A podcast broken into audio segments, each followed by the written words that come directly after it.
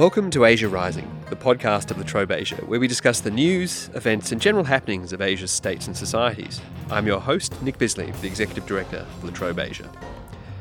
One of The Economist's regular special reports, which recently focused on India, opens with a ravishing depiction of the high alpine beauty of Kashmir, describing the pilgrimage to the Amarnath cave, which contains a phallus shaped piece of ice, or a lingam. The author contrasts the stunning physical beauty and the commitment of the Yatri with the scant regard they pay to the natural environment. The text he uses is worth quoting at length. The Yatri's devotion is remarkable, but they feel no compunction about leaving some ugly marks on the landscape. The approach to the ice cave crosses a glacier turned rubbish dump, strewn with plastic, paper, tins, drink cartons, and mounds of waste half buried in the ice. Local men hired to gather litter along the way simply hurl the bags into the glacial stream below. Near the ice cave, the valley is so crowded with shacks, stalls, ponies, and yatris that it has the despoiled air of a refugee camp, with paths of mud and excrement. The valley is filled with acrid smoke from damp, smouldering piles of part burnt rubbish. Helicopters buzz above, whisking the wealthy and unfit to the sacred spot. As anyone who has visited India knows, it is a country that can overload the senses. But one of the most striking features that first time visitors notice is the country's seemingly endemic problem with rubbish and pollution. Whether it's the miasma of Delhi in winter, the endless rubbish strewn on roads across the country, or the estimated 600 million people who defecate in the open, India has a huge challenge in managing the rubbish, waste, and pollution caused by a huge and rapidly developing society. Joining me to discuss these issues is Professor Robin Jeffrey, a visiting research professor at the Institute for South Asian Studies at the National University of Singapore. But more than this, Robin is a La Trobe University Emeritus Professor and, most crucially, a member of the La Trobe Asia Advisory Board. Welcome to the program, Robin. Thanks for having me, Nick. Well, let's start with a bit of a scene setter, if you like. So, what's what's the scale of the problem of waste in India? Well, you touched on it uh, when you were referring to the Economist article. India generates somewhere between 55 and 70 million tons of solid waste a year, and probably 60% of Indians, uh, by inclination, defecate randomly in the open, open defecation.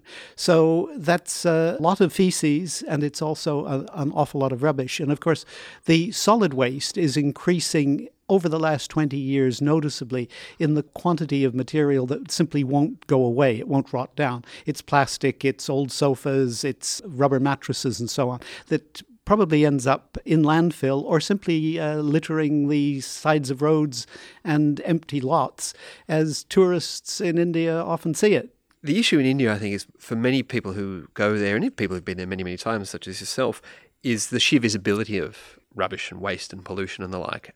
And you know, if you contrast it with China, a country of a similar scale, a similarly very rapid industrialization, very rapid urbanization, and yet it doesn't have quite the same really visible problem with rubbish.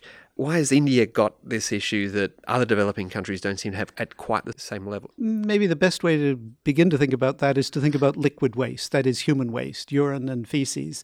In China, in the past, before modern times, human waste was something that merchants in towns bid for the right to collect every morning from homes, would carry it to the countryside and get paid for it by farmers. Now, it doesn't necessarily mean that was good for public health and sanitation in modern terms. It still meant there was a lot of fecal matter rolling around in the groundwater system, but it did get it out of the streets. In India, on the other hand, nobody except the lowest status people, Dalits or what used to be called untouchables, still the lowest status people, only they would go near human feces. So in a village society, people went outside as far from their home as possible to defecate and urinate. In cities today, where there aren't sufficient sewered toilets for the lower classes, the railway lines are often used. And as anyone who travels on Indian railways knows, it's kind of heart wrenching and gut wrenching sight in the morning to see uh, scores and scores and scores of people defecating and urinating along the railway lines. It's also a problem for the rails, if they're wooden or iron rails, uh, human waste corrodes them eventually. So, caste is the thing that makes India different. The fact that uh, the higher your status, the less you want to be connected to anything that seems to have been disposed of, whether it's your fingernails, your hair, your feces, or, or, your urine. You want to get it as far away from you.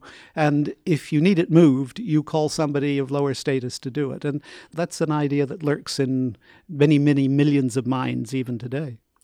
One journalist put it to me when I was in Delhi a couple of years ago. He made the point that what we've got in India in terms of whether it's public defecation or defecation in the mm. open or whether it's just rubbish that's just dumped in high volume mm. is a problem of sort of a lack of a sense of the commons and a sense of what's private is private. Once you enter the public realm, it's no longer your concern. And it's it's not a tragedy of the commons, it's a kind of absence of the commons. What's your sense of that kind of take? It relates as well to the whole notion of caste because people are conscious even today of their caste, and caste in the past meant that you tended to stay with your own group. You married with your own group. You may have some sort of social uh, exchange with people of relatively similar groups, but otherwise, if it wasn't within your household, it really wasn't part of you. And I think that's an attitude that is different from uh, attitudes in other parts of the colonial tropical world, whether you're talking about China, Southeast Asia, or Africa. That Indian sense of if it doesn't specifically belong to me and people I would marry or smoke a hookah with, then it should be externed as quickly and effectively as possible. And why hasn't state stepped up to the mark, as it were? Because as a country of the scale of India urbanizes, and it's been relatively recent, it's really only the past 20 or 30 years mm. that you've had that rapid urbanization of a very big population. But one might have expected that, okay, we know waste is an issue for the sort of caste reasons you've been talking about. Part of the reason you have central political authority is to provide these sorts of services. And it seems that in many respects, whether it's local sort of municipal governments or national governments, there's an unwillingness or lack of capacity to, to fill this void, so to speak. Yes, I mean, the rules and the laws are fine. Um, the solid waste management rules of the year 2000, which were mandated by the Supreme Court of India on every local government in India, so that if a local government isn't following these rules, it's in breach of the Supreme Court and its officials can be sued by citizens. Very nice rules, excellent rules. The problem is that nowhere in India is it possible to enforce them. So every local government in India, if one were to pursue this, is in breach. It does mean, though, that where breaches are really bad, citizens in those areas can take their local government to court and turn up the screws to a certain extent. The state of Karnataka, where I was last week, has rules that allow local authorities to fine people for not segregating their waste into wet waste and recyclables of various categories. But again, it's a, a law that hasn't yet been uh, actioned. The knowledge of what's required is there, and some of the legislation is there. The, the difficulty, of course, is dealing with a country that has almost trebled in the time I've been going to India, which is about 50 years now and there's also there's enormous variability. You know, you've got very different experiences, particularly, for example, around the use of toilets in some parts of the country. I think it's Kerala where it's something like 90% of the population use loos, whereas you've got in places like Bihar and Uttar Pradesh, very, very low proportion of the population doing that. That's going to add to the challenges. Yes, indeed. And I mean, I think uh, for me, that's one of the uh, ways in which India will begin to address this is to take some of the Kerala examples. I mean, in Kerala, we're now talking about 80 years of very widespread primary education. We're now two generations into total literacy. Now, that means that children in school are learning about germs and bugs and what can happen to bad water. Women have known this in Kerala for three generations. Since the 1950s, women have washed their hands. Poor women, low caste women, because they've been to a primary school at least up to class six, they can read and write, and they've been reading women's magazines with health hints going back to the 1950s. That makes a huge difference, and it begins to explain the fact that Kerala is so much more heavily toileted, mm-hmm. and I think probably uses more soap per capita than any other part of India. Well, something you said at the outset around open defecation, some are forced to and some by inclination do. Mm. And, you know, I think that the figures are still, you know, every time I look at them, I'm still staggered by the sheer numbers of people who defecate mm. in the open. And um, and I think more than anything, I think that the most confronting aspect of India and its waste issues why is it that nearly 50% of the population don't use toilets? Is this a supply problem or a demand problem or a combination of the two? It's certainly a combination. Uh, build it and they won't necessarily come. Uh, there has to be a reason for using them. In the North Indian countryside, going outside the village to defecate can be a social occasion, even for young women who part of the argument about toilets is that they're vulnerable when they go out to urinate or defecate because they then can be prey to men who lie in wait.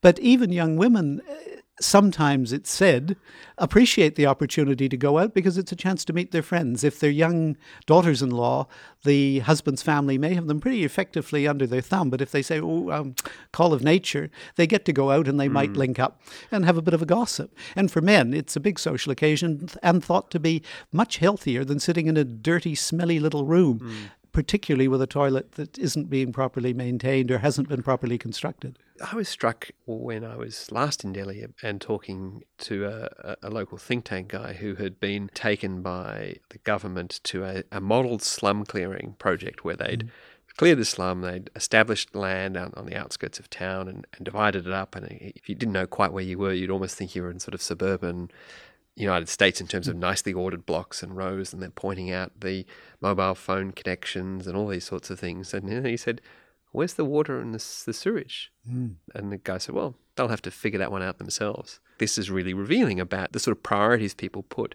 around the sort of issues that I think in many other countries would be first and foremost. Yes, water is a huge issue. And the idea that now it's ever going to be possible to adequately sewer Chennai, Mumbai, the big Indian cities, I think is pretty fanciful. We need new and improved toilet technologies, which exist, but they need to be popularized and made so simple that they will be acceptable in middle class Indian homes and also cheap enough, accessible enough so that they're useful in the slums as well. Now, such technologies exist, uh, but we're going back in a way to the old conservancy cart days of Australia. In a sense, we have that already in India, and that is manual scavenging, dry latrines, mm. which have been part of small town life for as many hundred years as we can imagine. But that's a filthy, nasty job where people come and clean your latrine every morning and put the excrement in baskets on their head and carry it away for you. That's not what we're talking about. But I think what is going to be necessary is a collection method rather than a sewage method to bring better public sanitation to these growing Indian towns and cities. And the Germans uh, already have, I gather, some quite effective mechanisms of this kind. My friend Assa Doron at the ANU has had a, a, very nice German friend for the last year and a half who's now back in Germany, who has a dry latrine technology where there is a pan underneath a toilet that looks pretty much like an ordinary toilet. A little bit like taking the ashes out from an old fashioned fireplace. The pan is sealed. Every fortnight before the collection van comes, the sealed pan is removed, a replacement module is inserted, the sealed pan is put out front with the garbage. The van comes, collects the, the pan, it goes away and becomes wonderful fertilizer, lots of nitrogen, lots of phosphates, uh, you name it.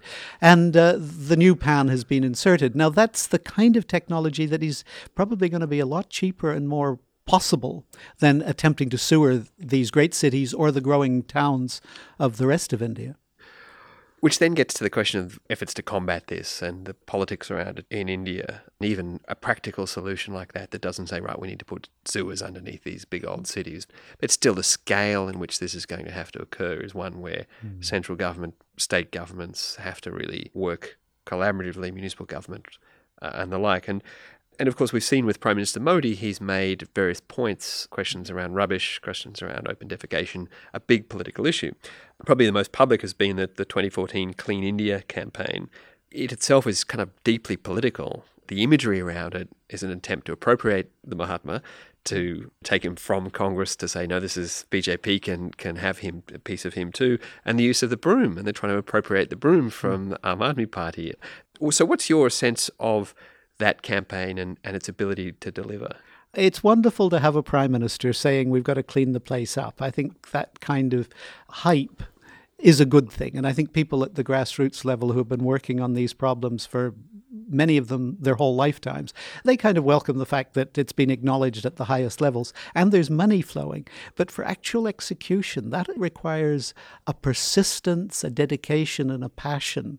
The average bureaucrat who's given a target of 200,000 toilets by June the 30th is not going to be able to meet, nor are the people who build those toilets. So the danger is that a lot of action is going to go into meeting targets, building structures, particularly in small towns and villages, that don't really work very well, are not going to do the job, which is to provide a desirable place for human beings to uh, excrete and are going to be left either as kind of smelly monuments or will be turned into useful things like places to store the family grain or uh, prayer rooms, uh, useful things like that.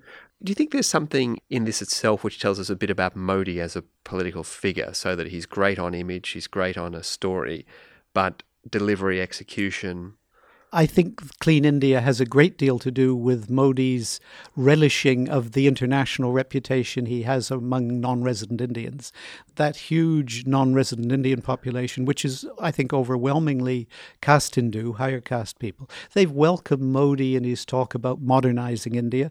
And it's they who are so uh, what should we say, humiliated when they go back to India with their kids, and their kids who have grown up in Canada, or the States, or Australia, or Europe say, "Oh God, this is look at them, look what mm. they're hmm. doing," and it's not them, it's uh, you know, it's us. We are associated with this kind of view from the train early morning that so embarrasses the NRIs when they come home. Now Modi, I think, is keenly aware of that, and some of Clean India is driven by his desire to present India in a way that the NRI community will applaud. That's certainly part of the story that's going on here. But do you think there's a, a willingness or a capacity to actually clean India up? Uh, yes, I do. I think um, huge improvements possible.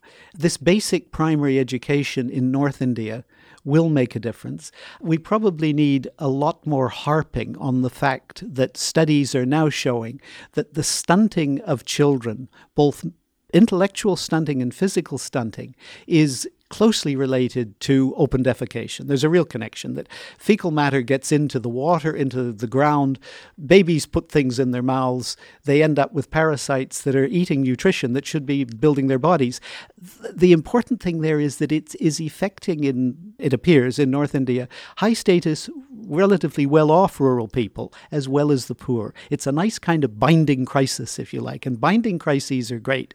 The sewers of Europe were built because the middle class wanted to keep the lower classes healthy because if they were unhealthy, they might infect us as well. So you need these kinds of binding crises, and that may help to produce that sense of crisis across North India that does lead higher status rural people to want to improve sanitation in a scientific way.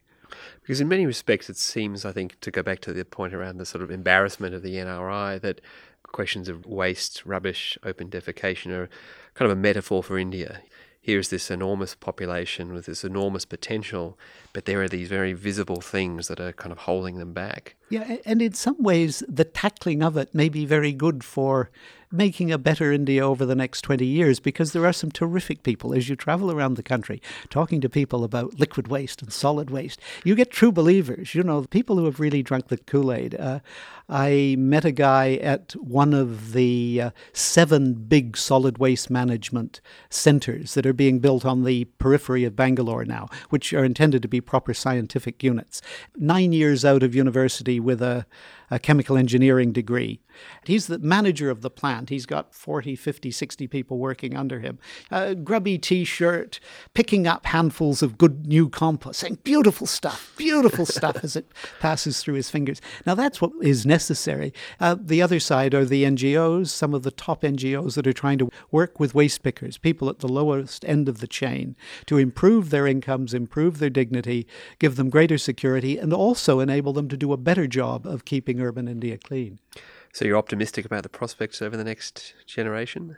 Yeah, yeah, I think I am. Although it looks daunting now, uh, seeing the sorts of people who have got the message, uh, seeing what has been achieved in Kerala in this basic public sanitation, this can be done. Uh, just as uh, 10 years ago, I wouldn't have believed that much of India could be non smoking. But today, uh, much of India is non smoking. Amazing change. I'm afraid we've come to the end of our time. Uh, it's been an absolute pleasure to have you on the program, Robin. Thank you very much, Nick. You've been listening to Asia Rising, the podcast of La Trobe Asia. If you like this podcast, you can subscribe to Asia Rising on iTunes or SoundCloud. While you're there, leave a rating and a review and do spread the word. Thanks for listening.